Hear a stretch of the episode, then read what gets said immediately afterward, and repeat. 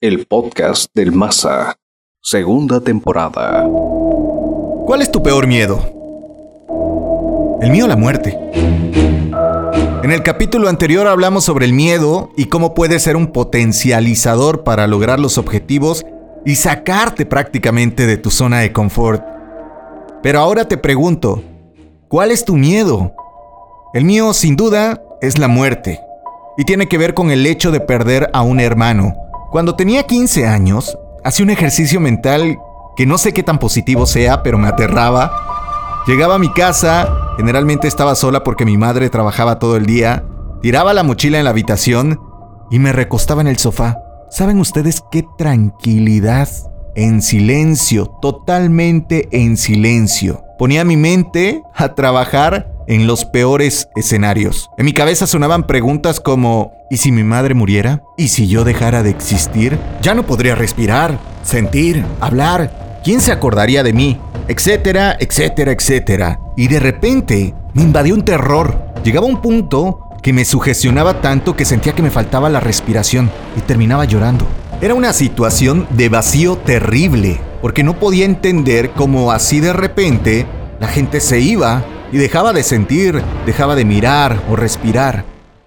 Mi hermano falleció a los 24 años de forma repentina. Yo tenía 8 años cuando viví aquel suceso. Fue lamentable porque de la noche a la mañana se apagaron sus sueños, se cuartó su vida y nos dejó a nosotros sin su presencia. Al menos así lo entendí cuando llegué a su edad. A los 24 años yo estaba en la búsqueda de un objetivo, de una identidad, con todo un plan por delante y no podía entender cómo mi hermano a los 24 años había dejado de existir. La realidad es que aún me es difícil dimensionar esa parte, cómo de repente alguien deja de existir y se quedan sus planes a medias, o a lo mejor los cumplió en el tiempo que tenía que cumplirlos. Mi peor miedo fue la muerte, por un tiempo, por largo tiempo diría yo. Pero justo como lo hablamos en el capítulo anterior, si el miedo te paraliza, estamos perdidos. Mi miedo quizás siga siendo el mismo, pero eso provoca que muchas de las cosas que tengo las viva con intensidad. A veces perdemos esta brújula y dejamos de disfrutar lo que tenemos enfrente. Y eso a la larga nos atormenta, nos frustra y entramos en el hubiera. Si hubiera hecho esto, si le hubiera dicho esto, si hubiera actuado así.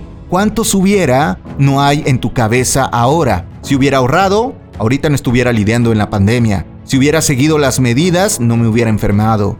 El hubiera queda claro que no existe. Lo que hicimos en el pasado solo forjó nuestro carácter, moldeó lo que hoy somos. Pero la buena noticia es que estamos aquí, algunos con mucho más salud que otros, pero al final aquí, respirando, con la posibilidad de cambiar el rumbo de nuestras vidas o aprovechar al máximo lo que tenemos, por el tiempo que tengamos, ¿eh? Así que de ti depende qué tanto puedes sacarle provecho a lo que hoy haces. Saludos amigos y gracias de verdad por escucharme y compartir cada uno de los archivos de audio que vamos colocando en este podcast, que son hoy para mí una catarsis emocional, un momento íntimo que comparto con la finalidad de que alguien pueda entender y si sirve de algo, cambiar el rumbo de su vida. Soy Ángel Mazariego.